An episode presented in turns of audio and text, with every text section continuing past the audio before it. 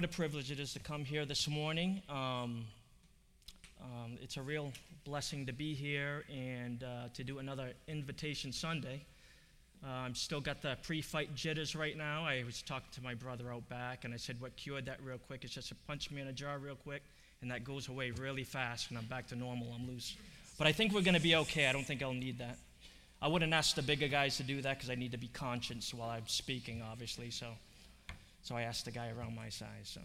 But I know it is a privilege to be here today and to share the gospel with you. It's going to be, I would say, a very uh, encouraging message. It's going to be kind of bilateral. It's going to be for the Church of Christ, um, more of an encouraging, it can be a challenging message, but at the same time, for those who may be here for the first time, uh, it's going to be uh, likewise very encouraging and it can be challenging. Um, I like to speak in a very simple matter. I don't speak very technically. I believe the what C.S. Lewis said one time if I speak up here to hear myself talk and sound so complicated, and the average person doesn't understand it, the odds are probably the person doing the speaking doesn't understand it neither. So I like to put the cookies on the bottom shelf as far as I can. Um, just out of curiosity, is anybody here for the first time? Uh, if you just slip your hand up and put it back down, uh, that would be great. Um, I know we also have people listening online. So I just want to thank you. I just want to thank you for giving me a hearing today. Uh, I don't know if you know it or not. I'm actually, uh, if you're here for the first time, a, a delivery guy. I'm not a big person of the cloth. The only type of person of the cloth I am is a toilet paper delivery guy. So, how do you like that? You come here for the first time, and you definitely heard from the man of the cloth in more ways than one. So, God bless you. But don't laugh too hard because during the pandemic, we were a big deal. So instead of driving the ice cream truck, I was driving the toilet paper truck, and adults were running yelling TP. So, no, but it, it's a blessing to be here, and it just shows how God can use anyone, you know, whether you have great credentials or you don't have any credentials at all, that nothing's impossible for Jesus Christ and for God. And, and I just think that I, I've just come to the place where I'm very gracious um, that he doesn't choose anyone because of their big reputation or the great vocabulary or the great oratory skills, but he chooses people to draw attention to himself. And that's what I'm here to do, to, as the Bible says, that we would decrease and really do that, not just quote it from the Bible, but to be a living expression of that so that way we can make much of him and to reveal to each and every one of us, whether you're here for the first time or you've been here for 30 years, how He's truly the locus in some of our lives. Um, so, what I'm going to do, uh, first, I want to say uh, thanks for my family's patience. Whenever I come up here to speak, there's always a week where I'm off. Emotionally, it's a real difficult thing to come up here. Um, so, I just thank you for your patience. And uh, I just want to thank my daughter Faith because the passage I chose to speak about came from her. So if there's something you do not like hearing, she's right there. You can tell her everything that I say that you think is off. You can address the issue with her. But I warn you, Mama Bear is right in front of her, and she uh, can give you a good right cross. I know, trust me. So, no, but uh, she, she is a blessing. It did come from her, by the way. I went to my daughter and I said, uh, honey, what passage do you think I should speak on? She goes, how about Hebrews 11 or 12 or something like that? I was like, really? I was like, how come? Because they talk about faith. And her name is Faith, in case you didn't know. So, but uh, I considered that, and as I thought about it, I says, you know what? I think this would be a great encouraging message for Christ. I mean, I mean, for the body of Christ, and maybe for somebody who's coming here for the first time. So, no matter what your background here, my hope and my prayer is that you will be able to take away from it, that each and every person will be able to comprehend. Uh, I like to speak in a way that even my own children will understand it. You know, um, whether they're eight years old, whether they're 15, that they can sit there and grasp at least a good 85, 90% of what I'm saying. As long as I can do that, I think I'm okay. Um, so if you're able, um, I just ask if you could all uh, rise for the reading of God's word. I'm just going to read three verses.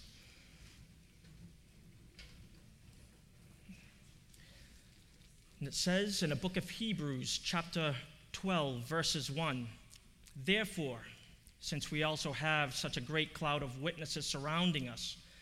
Let's rid ourselves of every obstacle and the sin which so easily entangles us. let us run with endurance the race that is set before us, looking only at Jesus, the originator and perfecter of the faith, who for the joy set before him endured the cross, despising the shame, and has sat down at the right hand of the throne of God.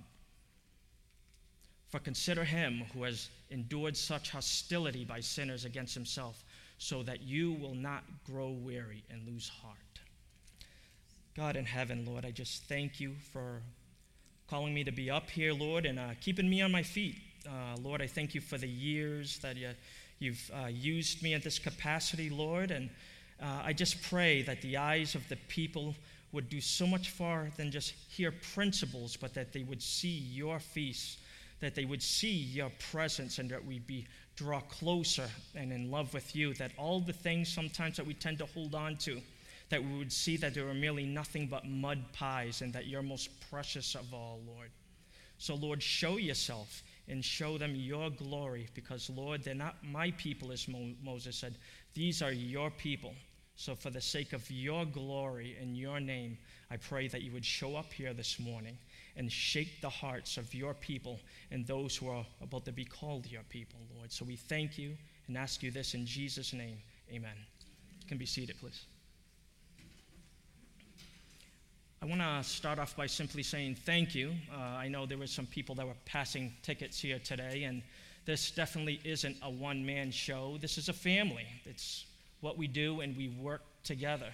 So just because I'm the one up here speaking doesn't mean there's a lot of things that are going behind the scenes that God knows exactly who you are. And even though the people might not know you, the one who sees you as number one in heaven uh, knows exactly who you are, and he's very, you know, we're very grateful for all the work that you've contributed. Again, as I said, my family, their patience, and their support, and for each and every one of you here who's actually prayed for me. I believe in the power of prayer, uh, support, and community. And I could say 100% I've been in this church between 30 and 35 years. If it wasn't for the support and community of the brothers, the brethren, brothers and sisters, that I wouldn't be up here today. It would be impossible. Um, so I just want to say thanks to each and every one of you. Um, I'm going to start off by saying that uh, to introduce this is that two weeks ago, we had cel- not celebrated, but had our 21st 9 uh, 11 memorial. Clicked on the TV this morning, and they're doing Tunnels for Towers, uh, donations to help those who has lost loved ones, and um, to help support those who uh, lost their husbands or their wives, help them with their mortgages. And they've been a real godsend for those who count, whether it's on a spouse or whatnot, for financial means. And uh, I remember two weeks ago on a Sunday, me and my wife were watching television, and they were going all through all the recordings of the police department, fire department. Um, they were going through recordings of the flight towers, you know, what was going on with the first plane. They knew it was hijacked, but they had no idea where it was heading at the time. Until, you know, uh, we unfortunately were hit with the biggest uh, terrorist attack in American soil in history. Uh, I, when they were talking about this, the commentators and the news reporters, it was like me and Jen, my wife, were we were there again. It's like I remember them saying that part. One of them for me was when I first woke up and uh, I flipped on the TV 21 years ago and watched one building in flames, and it was reported that a helicopter or some small private plane had hit the tower. Nobody knew what happened. So, and, and the part that I remember, they were showing that clip again and again and again. But then when they showed it the final time, I noticed it looked like they hit the second building. And I heard the, the news broadcaster saying, well, here's a, a rerun of the, again, the plane going, and then he stopped mid sentence. He's like, wait a minute, that's hitting the second tower. And that's when we finally discovered that we were under a terrorist attack. And uh, that's the part that I remember. And it seems like the world stopped, especially around us. Um, I recall, you know, uh, firemen, uh, I recall police officers uh, trying to help people, getting people out of the building. I remember watching video where people were running for their lives after one of the towers had fallen people covered with ash, but yet you see these heroic individuals running towards the building. EMTs, uh, uh, every walk of life was running in to go save lives. There were some people trapped in there, uh, whether you know some response team, knowing that they were never going to get out. Their main preoccupation is to get as many people out as possible. You would hear phone calls of people saying goodbye to their loved ones, especially on Flight 93. They were saying goodbye, they knew they were hijacked. And you had the heroic efforts of some on that plane who risked, well, gave their own lives to, uh, to bring down a plane in Shanksville, Pennsylvania. It was believed that that plane was aiming towards either the Capitol or the White House. And if it wasn't for these brave souls, it would have been a much, much worse situation. And I remember being back in that situation, uh, hearing word for word, watching me and my wife are just sitting there like, wow, it's like we're here again. And, and then as I was thinking, I thought about that following Sunday. I came to church, and the church was completely packed out, I mean, to capacity. Um, there wasn't enough chairs. I remember people were grabbing more chairs when that typically wasn't the case. Because um, for the first time, as America was attacked in such a way, that security was shook. Before then, we were the greatest, we still are the greatest superpower in the world, but no one could touch us. We had that cloak of invincibility. Nobody can touch us. You know, terrorism is way over. You know, uh, the Atlantic Ocean and the Middle East. You know, how are they going to affect us here? We have the greatest fighting force in the world. But then, and one day, you know, in uh, September 11th, everything changed forever. Not just uh, as a country, but also uh, individually, one on one. You know, people were looking for answers, people were looking for hope again. And uh, I remember also that you couldn't get an American flag. Despite all the division you saw today, there was a lot of division there as well. I remember you couldn't go to the store to buy a flag, not because people were abusing the flag, but they wanted a flag so they can wear it, you know, wave it proudly, whether they had it in their car, uh, whether they put it in their yard. Everybody wanted it, whether you were black, white, Asian, uh, Hispanic, it didn't matter. The divisions were completely decimated, they were gone. The disrespect for law enforcement and firemen, whew, gone. And that forever changed, I believe, from my perspective, the heroism of the uh, police officers and firemen. And, you know, and I think of Gold Star families as well, who's probably lost more than most of us because they just didn't lose two towers, they lost either a son or a daughter. And I think about we all go through 911 moments, but very rarely do you see a Gold Star family, you know, go through such a loss at that. And how do you move forward after something like that? Uh, I know through our church, just recently, we've been to one too many memorials. Some of them were sudden, some of them were expected, but it's painful, each and every one. Some had uh, have diagnoses. Uh, I was talking to a friend of mine, and you know he's pretty well off, and he was talking about a friend of his. He'd make million dollar deals, and then all of a sudden, just recently, he came to him. Come to find out, he's level four. I believe it's brain cancer. Priorities is shifted, just like it did on 9/11. Everything is shifted forever at least in that short span of time. And then, as we know, as it was life, business as usual, we kind of forget about these things again. You know, so um, just out of curiosity, I don't want to stop midway, but are there any law enforcement or firemen, people, if you could just raise your hands, uh, um, I'm not trying to embarrass you or anything like that, or a Gold Star family, somebody who's lost a loved one. If you wouldn't mind standing, I'd love to say thank you. I may, maybe you weren't there, but you know what? You would have been if you could, and that means a lot. So if you could just stand so we can recognize you at least and, and just say thank you. Thank you for the service you still do. God bless you. Thank you. Thank you, guys. In the back. God bless you because the job that you still do today, that's not an easy job. And I can imagine a spouse watching a husband going out, not knowing exactly what's going to happen because it's such a crazy world today. So thank you. Thank you for everything you do. And after, ever since 9 11, that changed my perspective. And I, whenever I see a police officer or, or a fireman, it's like I want to go out of my, hey, thank, thanks for what you do, you know. I remember one was standing out, uh, like he was looking in, uh, in, con- in construction, you know, like uh, doing detail, you know, and he was sweating tired. Bottle of water, Said, Seal's still closed. are You're all right if you want some water. And he was grateful for it. Simple little things like that. It changes everything. Um, and that's how I want to set up Hebrews. Um, Hebrews, and more than, well, number one, we don't know who the human author is who wrote the book of Hebrews, but we know it was the Spirit of God ultimately behind the author. If you're here today, you're saying, Dan, it was written by a person, it wasn't written by God. Well, when a house is built, you don't praise the saw, you don't praise the hammer, you praise the intelligence, the personal being behind those tools. In many ways, this is how this word was constructed. It wasn't the men in and of themselves their personalities involved, the way they've written, whether they, they were doctors, there were doctors, there were many different kings and many intelligent people. There were common people that wrote the Bible, influenced by the same Spirit. And there's such continuity in the Bible and the Word of God that there is no contradiction. It sounds like a bold statement because somebody might think, I know many.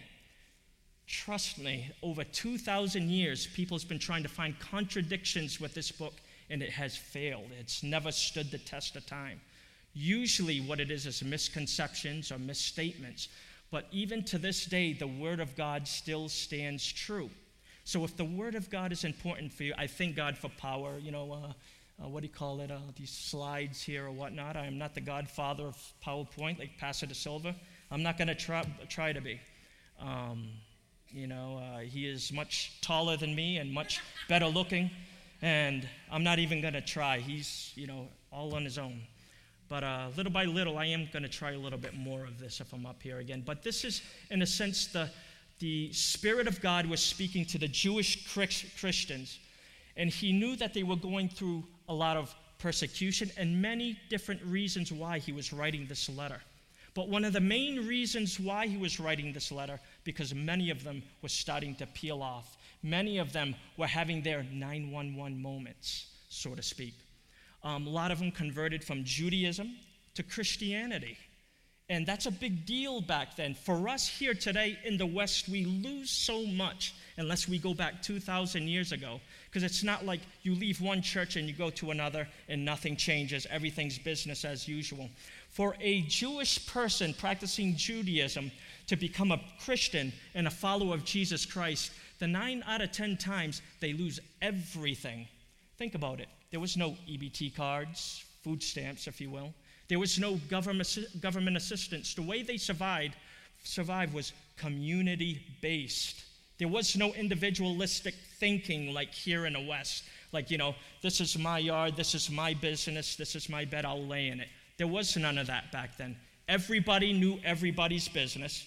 Uh, there wasn't just, oh, that's such and such's child. You know, I'm not gonna, I'm gonna. No, you, that some a neighbor disciplined that child and brought that child to the parent, and he probably got it twice as bad afterwards. It was very tightly knit, and that's the way it was in Judaism. So to separate that, they knew that they weren't just going to lose the community and their well-being. In extreme cases, sometimes it was contact with their own families if they weren't Christians. You know, uh, we think we came up with a six-foot rule during the pandemic. But as I read the, the Jewish laws and regulations a little bit, there was a six foot rule back then. For someone who was excommunicated from the faith like that, from, from Judaism, and became a Christian, they were uh, told not to be within six feet within that individual, even in their own family. No contact, no discussions, nothing. They were completely alone completely alone. So they had a lot. It wasn't, you know, again, let me, I'm a Christian now, you know, and maybe there's small little minor details that caused them to peel away. No, there was lots of, pre- excuse me, lots of pressure. It wasn't to the point that they were being martyred yet, but it was a, a, a situation that they were being separated for everything they've known and everything they've loved, just like we did on 9 11. We're putting on our shoes in the morning. Maybe somebody's getting ready to go to work in New York never having an idea what was going to happen. It's like the bottom completely fell out. And it's kind of this is what's going on with these Jewish Christians. So the Spirit of God in the scriptures wants to encourage them. He's not detached from their pain, He's going to give them encouragement. And I want to do that for each and every one of you because even though we might not go through the th- same things, we all are not immune from pain and struggling and disappointment. There was an individual a long time ago used to come here. His name was think it was Joe Gibbs, Attorney Joe Gibbs, is that his name? David Gibbs, thank you. Um, and he said this one saying that always stuck like a worm in my head. I never forgot it because it's so true. He says, You know, church, it only takes one phone call to turn your life upside down. Just one. You can be on cloud nine, everything's going so well, and with that one phone call, everything changes forever. Just like 9 11. This is what was going on with the Jewish Christians. They were tempted to walk away, it was too much. You know, and I think of uh, a passage in the Bible in uh, 1 Kings chapter 19. Uh, we're speaking about the prophet Elijah. Prophet Elijah had a, God used him for a great victory to turn Israel back to, to God, back to himself. They were worshiping other idols, other gods. And after this great act that God used them, somewhat of a revival, kind of like when after the attacks, people flooded the church again. It was something like that so to speak. People were vitalized and they were zealous, just like it was for a little while, just like with us here uh, after 9 11. But the story goes on to say that uh, after that great victory, the, the hierarchy, the king and the queen particularly, didn't like that very much, so she put a bounty on his head, the death sentence, that he wasn't going to live 24 hours from now. And when he got the news, he panicked. He ran as, far, as fast as he could out of the city and he was by himself. And, uh, and the story goes on. It says that uh, uh, he pretty much wanted to die. He had it. He was so discouraged and disappointed. And he came to this, this prophet spoke to God out in the wilderness. And it's like God saying, What are you doing here, Elijah? And Elijah would respond and says, You know, I've been zealous for your word, you know, and I'm the only one left. I'm the only one left that's here. And uh, to make a long story short, God responds to him and says, pretty much, no, Elijah, you are not the only one left. You ha- I have 7,000 others that are hidden out in caves that are suffering and struggling just like you. So, the reason why I want to bring that up is because number one, we're never alone. It seems like we're alone when we're going through it individually, but they're not. That's why the Word of God reminds us in uh, Hebrews chapter 10, verse 25 don't forsake the meeting together. It's not just to get more Bible knowledge in your head and to be able to quote it and, you know, uh, and that being an end in and of itself. I mean, thank God for Bible doctrine. It brings boundaries to the truth so you don't go outside the lines. But at the same time, it brings support uh, from the presence of God through other like minded people, believers. I remember when I was a teenager, I used to go to a program called Alateen, Alcoholics Anonymous for Teenagers. I didn't necessarily drink or anything, but I grew up in a household that that was uh, predominantly, you know, damaging. You see a lot of different things. So one of my parents decided to send me to one of these programs just so I can see for myself what other people are going through. Never wanted to be there. I was a teenager. I knew everything. But I would hear all these other teenagers and listen to their stories. And there was some similarities. And what bring I never told them, but brought me some sense, of solace I wasn't the only one going through certain things, that there were other people going through those things as well. And as we gathered together, that was that sense of encouragement that we're in it together, so to speak. Uh, I'll use an illustration as far as uh, when I was in the military. Uh, this was many moons ago, uh, 94 to 98 in the Marine Corps. Uh, I'd be retired by now. I, if I stayed in, I'd probably put work at Walmart, putting smiley stickers on little kids. Welcome to Walmart. But uh, that wasn't the plan, apparently. But I remember uh, we used to be part of a special ops uh, uh, Marine team, so to speak. Uh, so the training was kind of excessive, whether it was in the water, in the beach, did a lot of swimming, a lot of forced marches, a little more than usual. It was a tough outfit to get into. Um, and I remember we were going like a 20 something mile force march. And I was stationed in a desert base filled with sand. We had full combat gear, boots, packed with water and all, you know, radios and many different things. And it wasn't a flat level, there was, you know, rolling hills and mountains and rocks. And I remember as we were going, uh, I see a lot of guys just peeling away, some of them just completely passing out. And I remember the staff sergeant in front of us, he says, Keep moving, there's people to take care of them. Don't, you know, go help them. They have medics behind us to pick up the people who pass out and to put IVs because, you know, to rehydrate them. But I remember, and I was going through so much anguish, so much pain. And the only thing I could do for me is keep my eyes on the guy in front of me. Because I knew in the back of my head, he was going through the same anguish I was. You see, if I was going through something like that by myself, I would have never made it. I would have just done. There would have been not, not that umph to keep going, that unction, if you will. But I, I said to myself, if this man in front of me can make it, if he can keep going, he has two legs just like me. He has a mind just like me. He has two arms. He's carrying the same weight I am, wearing the same gear. If he can do it, there's hope for me, and I can do it too. And that's what we have in the body of Christ. That's why it's so important to gather together as one. Again, increase your knowledge in the Word of God, but it can't be an end in of itself because it won't work. It doesn't work that way. We need one another. It makes me think of people who are here who've gone home to be with the Lord. How many people know Jimmy Moore? Jimmy Moore, he had palsy. He was in a, in a wheelchair, motorized wheelchair. And what I, I remember me and Tommy Texera and you know Neil Tozer, we had a band of brothers, and we meet at his house uh, pretty often, once every week, every two weeks, something like that. What we noticed about him is he inspired us so much because uh, you have people passing tickets out to, you know, uh, like for instance, what we did for Invitation Sunday for Stop and Shop. He would pass out tracts almost every day in his motorized chair. Cannot move, cannot use the bathroom on himself. To really understand what he's saying, his speech is a little slow, so you got to be kind of patient. He couldn't do anything on his own, but what he would do in his motorized wheelchair is go through Swansea, and some of you, would see him. If you're from around here, you'd see him all the time, passing out tracts sharing about Jesus Christ. Here I am, two able arms, two legs. It depends how you define normal, you know. Um, but I guarantee you, he's probably reached more to Jesus Christ than I ever could, probably than most of us ever could. And Tommy knows. Tommy will tell you, like, yeah, that brother passing out tickets to heaven's gates and hell's flames. There was no shame because he loved what his Savior did for him. Um, Jerry Fontaine, another one. You see that brother special needs, walking all over the place. Um, you know, sometimes I don't want to pick the brother up because the brother would be all sweaty walking around. And I'm driving in my car and I feel the Lord saying, Why don't you pick up your brother Jerry? You know, and I kind of turn up the radio and I'll go right by him.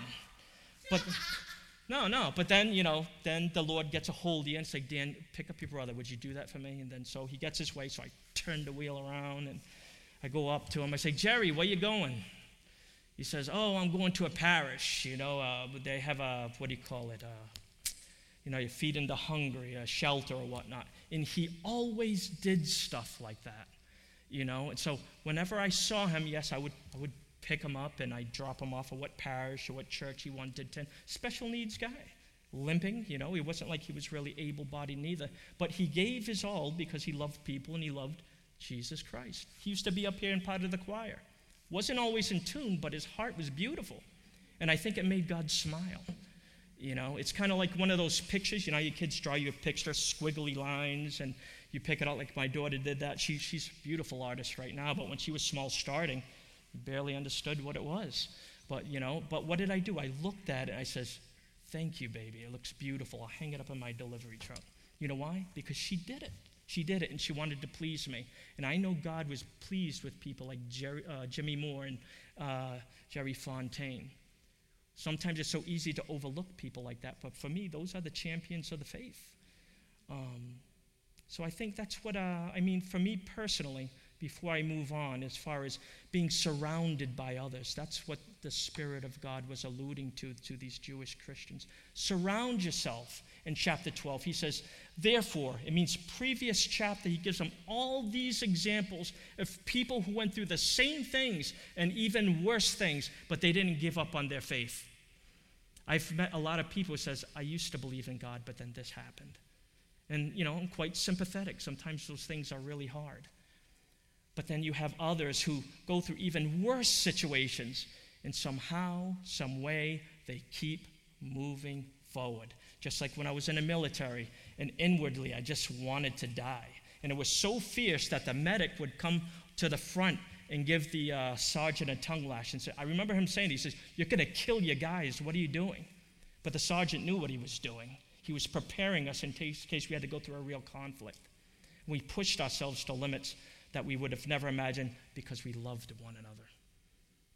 Because we loved one another. We weren't trying to be number one. If just a group trying to be the best, like, a, uh, you know, it, it wouldn't work. It's love that kept driving us forward. So as we gather together, we prefer the other person, have them be number one.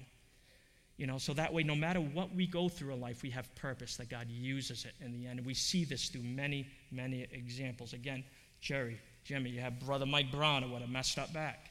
You know, when he was up here sharing, he kind of twisted. I had no idea what was going on. You know, I thought he, I don't know, honestly, I came from a Pentecostal background. I thought maybe he might be doing a spirit thing. I don't know. He twisted a little bit. But then I saw people come up. I said, wait, that's not the Holy Spirit. What's up with Mike? You know? And, uh, and I love Mike. He knows I'm messing with him. But uh, no, but he, it's not easy for him to come up here, you know, and still he says to me all the time, you know, no matter what I go through, um, I still trust him. I still believe him. I'm still going to be move forward. He's kind of like my buddy in the military. I'm keeping my eyes on people like that, saying, if they can do it, so can I. This is what uh, the Spirit of God was speaking to these Jewish Christians. There's people who've gone before you and done this. If they can do it, so could you. Because it isn't so much in and of themselves. It isn't the faith upon faith, but who they choose to put the faith in that matters. Whether it's a little faith or great faith. It's the object of your faith that keeps you afloat, not your faith in faith for faith's sake like our culture likes to believe. For me personally, um, is that an accurate time? 11:45. Holy smokes! Well, let's skip this. Let me see. That ain't happening. If a guy doesn't like to talk, I don't shut up. Okay. All right, we're gonna go. All right, I'm gonna move off the strip off every weight. Why do we do that? That's another thing the Spirit of God told them. But what's the motive for it? Now, I'm going to use another military analogy. Um, we had to be good swimmers, and we were thrashed all the time. We were tortured in the water. Now, I was a strong on the ground. I would help pull guys who was trying to pull, pull back me and another guy. But in the water, we were really weak. I mean, I was a good swimmer. I probably was an equivalent of a lifeguard. But these guys were like seals. They were like all over the place, a completely different class. And uh, I remember we were in the water for like 45 minutes to an hour, getting thrashed, full combat gear, had to swim. So in the end, to close it out, they says there was like 20 of us. They says we stood on the side before we jumped back in. He says first one to touch the other wall gets out, and the pain stops. So, um, so everybody jumps in the water. Naturally, I'm the last one, not even close. I mean, I'm not quitting. I'm still going. I'm plopping. And, um, and I'm way behind, and everybody's just waiting me, for me standing up. I'm barely pulling myself up. And then he blows the whistle again. That's for the next one. As soon as they touch the wall, he's out. And this is what happened. They were going to the wall, and before they touched the wall, you know what they did? No one touched the wall. They said, This one's Dan's. Don't touch him. Don't touch the wall. This one's for Dan. And I'm trying to go as hard as I could. I felt like I was going like halfway in the water, but never, never quit. Never quit. And all of a sudden, you know, I don't know if some guys didn't hear, but they said, This one's for Melendez. You got it? Because they remembered what I did for them in the process. And it was reciprocal the way that we loved one another. And nobody touched it, and they let me touch the top of the thing of the pool, you know. And one of the guys helped me out because you've got all this clothes and weight. And I remember sitting there, water coming out of my mouth. And uh, all of a sudden, the whistle blows. Everybody has to jump back in again. And I tried to, I said, Dan, you're good. You don't have to. You know, you're done. You, you can go back to the barracks. And I couldn't help. This is the thought that's still ingrained in my mind. I see them swimming away, and I realize what they just did for me and how much they loved me. And I said, There's no way I'm going to sit here like this. I would gladly go through so much more pain for those guys than what they did for me. So I rolled my carcass back in the water, and I remember again, you know, and, and the instructor says, Dan, you're done. What are you doing? Can't you hear? It was like somebody from another unit. And then the guys realized what I was doing and it inspired them, so to speak. But why did I do that? I wanted to, it doesn't matter how much pain I went through because when I see that level of love, and likewise, when I see I'm pulling them forward, you know, as they're grabbing my H harness, even though I'm going through pain, it's like the love is reciprocal. The love is everything. And in a sense, that's what Jesus Christ has done for us. Why do we gather together? Why do we um, strip off weight? If it's just for its own sake, it means nothing. It won't last too long. It'll just be like another club where we gather together. If it's stripping off, you know, it's more legalism if there's no reality to it. I don't drink, I don't smoke, I don't do this. But if you don't do those things because of the presence of God and you've seen what He's done in your life, that changes everything.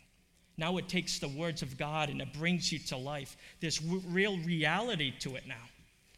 Um, uh, in the Word of God, it says, when we receive this love for ourselves, when we really realize that we fall short and that we're broken and that we need Him and that we're sinners, and receive His forgiveness, and we have eternal life through Jesus Christ, who, number one, says, I am the way, the truth, and the life. There is no other way before me. I've heard more than one time I care to hear. There, Dan, I'm glad you're saying that, but I, I believe all paths lead to the top. And I would sit there and I hear where they're coming from. I'd simply say this I'd say, All paths lead to the top. So let's imagine a mountain. And what vantage point in that mountain would you have to be to know that all paths go to the top, at the base or on the top of the mountain? They'd say, top of the mountain. And I'd say to him, What vantage point did Jesus say that he had? He claimed to be God. He says, Jesus? Well, Jesus says, I am the only way, that he's the only path. In order to know all paths to the top, who do you have to claim to be to know all, uh, all paths go to the top? Because the only person who knows every all roads go to the top is God Himself. We don't. We're stuck down here. Jesus Christ says, I am the only way. There isn't another way. It's me or nothing. Why can't we be? I think my brother Paul said one time if there was a thousand different ways, we still wouldn't be convinced. We say, why isn't there 1,001 ways to heaven? Because the problem isn't, isn't an amount of ways. The, the problem is, is the disposition of our heart. We want it our way. Why can't, why can't we be happy with the one way He's provided through the cross? He's given it freely for you and for me. What does it mean to be in Christ? If you're here for the first, you know, if you are in Christ, you are a new creation. What does that mean? I remember a true story of a mom who lost her son in a car wreck. He was an organ donor. There was another mom on the other side of the country who needed a heart desperately, and he was on the verge of death. He was going towards last leg, so to speak. They couldn't find a match. Um, it was found out that the gentleman who had just died, they were able to use his heart. So, to make a long story short, everything was settled. He got his heart just in time. Uh, the two moms met. They, they called, you know, they made contact.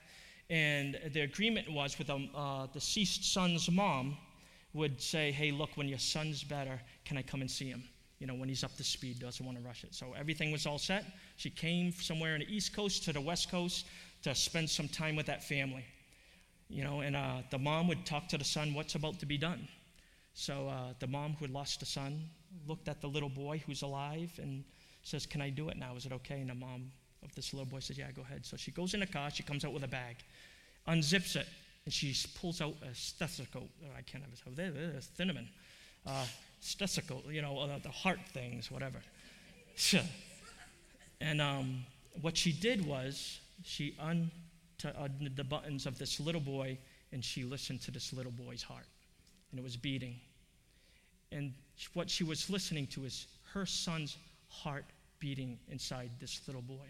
That as she looks at this little boy, she's seeing the little boy, he's alive, but she's seeing her own son. That's what it means to be in Christ. Does God the Father look at you and see the heartbeat of Jesus Christ beating vibrantly in you? not just as a, a bunch of rules and uh, precepts, but you have real life. That as the Father sees you, He sees you individually, but He finds pleasure because of the heart of His Son beating in you, given to you freely, didn't have to be earned. That's what He wants for you and I.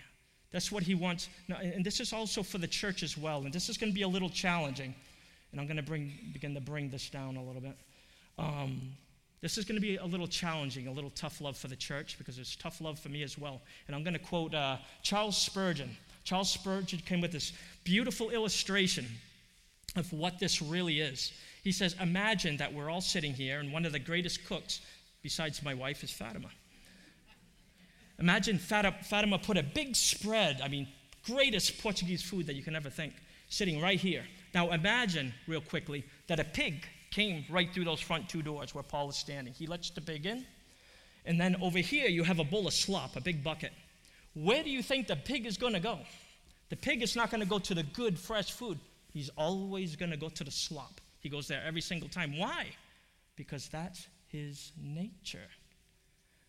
The only way that entity that comes through the door is not going to go to the slop unless that being is transformed into a person. But yet, like, my, like myself, I find many times, why is it do I find my head in a slop sometimes? Why do I keep going back to the same old things? Now, I'm talking about myself. Y'all can play poker, but there's times I still find myself in that slop. And I got to look at myself and say, Lord, is this real? But what I've come to find out is a difference. No one is perfect. We're all still uh, struggle with sin and each and every day. I'm not trying to be insensitive. But here's the difference do you enjoy eating the slop? Every time I'm in there, it's kind of like, I know I shouldn't be eating this, and I don't even like this. Why am I doing this? That's the difference. That's how you know if you're transformed. But if you're still eating the slop, being a follower of Jesus Christ, and enjoying eating the slop, do we have the heartbeat of Jesus Christ beating inside us? That's so important. It's so real. And I'll use this uh, last illustration about a pastor who went to visit somebody who had walked away from the church, and uh, he went to go visit him, and uh, you know, and he says, "No, I know, pastor. I know I need to go back to church." He says, But I hear you've been hitting up the bars again. You're alcoholic. What's going on? He goes, I know, I know, Pastor. I know. Uh, I just love to drink. But I know I shouldn't, but I love drinking. I'll go to church on Sunday. He says, Okay. But he said, I also heard that you have an affair. What's going on? He goes, Pastor, I love women. You know, I, it's always been a weakness of mine. I love women, but I know I shouldn't do it. I'll be back to church on Sunday. And the pastor was so sad because what he heard, it wasn't going back to church that made him happy. His biggest concern is when he says, I enjoyed those things. When you have new life and a new heart in Jesus Christ, your whole disposition changes. The things that you used to do, you might fall back into them for a season, but you won't like how it tastes. You'll want to go back to where Christ wants you to be. And little by little, he changes you. In order for the world to take us seriously, we got to stay away from that slop and despise the slop. If we don't, it doesn't matter how well a message is preached up here. Because I believe, I think Aristotle said this. He says, never ask a person what they believe. He says, if you want to know what a person believes, watch what they do. That'll tell you what they believe. That's challenging for me too. Let this new life in Jesus Christ be so vibrant. But if he truly belongs to you, he will never, ever, ever, ever believe, I mean, uh, forsake you and leave you. You could feel like you're the only one on the planet. He's there. I used to like hide behind a tree when my son's playing with other friends just to see how he socially interacts. And then he's looking around and, where's dad? You know, he's starting to panic. And I just kind of, say, hey, my eyes are never off of him. And if you belong to Jesus Christ, he will never abandon you, even if you're at your worst even though you're running the race of life and then all of a sudden you got a pulled hamstring and it feels like you, he will never leave you. He'll help you back up again. You know why? Because your desire is not to keep eating slop. He knows the desire of your heart. He's changing you to be himself little by little. He's preparing you for his other world. You're never alone. The footprints poem, you know, where you see two sets of footprints you know, you or the person walking with Jesus, and then towards the end, you see one footprint, and they go to the Lord, Where were you? I needed you. And he says, My child, I never left you. I was carrying you. Do you know that's not true? This is the truth. There was always one set of footprints the whole way. Even when you think you got it so good, it's only because it came from him in the first place. So when you feel like you pulled your hamstring in the race of life and you can't get up, and you belong to Him, you can rest assured He's going to come to your rescue. He will never abandon you. Um, I'm going to show one video before I close, just like the last time. Uh, I don't know if how many of you have heard of Derek Redmond. Derek Redmond. He was an Olympian in 1992 of Barcelona. He represented Great Britain. He was uh, tipped to win the 400 meter run. Uh, he was the favorite. They said he's going to win it.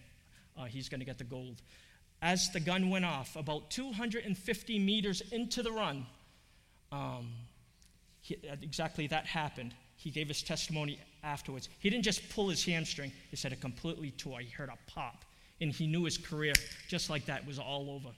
You seen him, he collapsed to the ground. He could barely even get up, going through anguish and pain. But he wanted to finish his race. He wanted, the, the Brits are kind of like that. They have that type of uh, tenacity that no matter what, even though he wasn't coming in first, he was going to finish. He was going to finish his race, even, even, though it might look sloppy, even though he might be last. And uh, I'm going to ask Andy if you could just uh, put the video up, and um, I'll give an altar call and I'll close after the video. If you could do that, Andy, that'd be great. more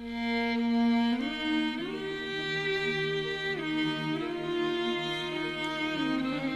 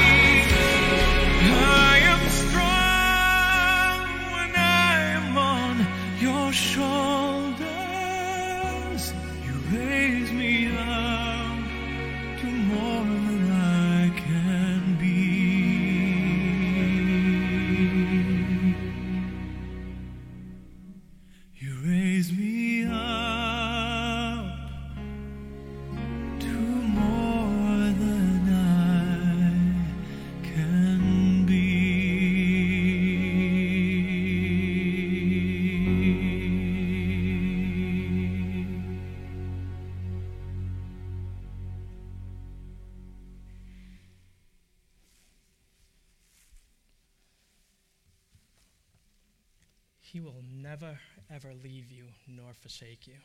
No matter where you are in the track of life, He'll be there for you. No matter how far you think you've fallen, He will be there for you. And just like the footprints, He'll bring you the whole way. Um, if you don't know Jesus Christ today, this is what He wants to do for you as well. Uh, because He's the only God in human history and any kind of worldview that He suffers with His people and for His people. And He suffered for you much more than a pulled hamstring. He gave His whole life for you. And when you discover and learn that love from Jesus Christ and you're forgiven and the extent of what He's done for you, there's nothing that you won't do for Him in reciprocal. Because love is the motive. You don't care about being right all the time, you don't care about being number one anymore. Because the one who is number one truly took my place. So, um, with that, um, if you have any questions about anything, uh, I'll be here. I know they have some of the elders or whatnot. Uh, don't be afraid to go to them. Just um, ask them any further questions or just receive, just ask the Lord Jesus Christ for forgiveness. It's that simple. It's not complicated. It's not some formula. It's just changing your heart and mind says, take my brokenness and give me your life. I need it. There is no other hope. And you'll have it. That's all you have to do. So what I'm going to do is I'm going to close in prayer and see us off, Lord. So, uh, Heavenly Father, Lord, I just thank you. I thank you for the privilege of bringing your word, Lord, and I just using me as an instrument. I pray that it was an encouragement and a little bit of a challenge for some. Uh, but I pray, Lord, if there is someone who wants to believe and trust in you and know this love, the level of forgiveness that you've uh, purchased for them, Lord, that they would come to believe and trust in you. And what they made these men of faith so great wasn't in themselves, but their trust and this great love that was given for them. So, Lord, we thank you. Bless each and every one here today, Lord. And I just pray that this message, Lord, would change each and every one of us down to our core so that Monday through Saturday we'd be a complete different person. So, Lord, we thank you and we lift all these things up to you for your glory in Jesus Christ. Amen. Thank you for coming. You're dismissed.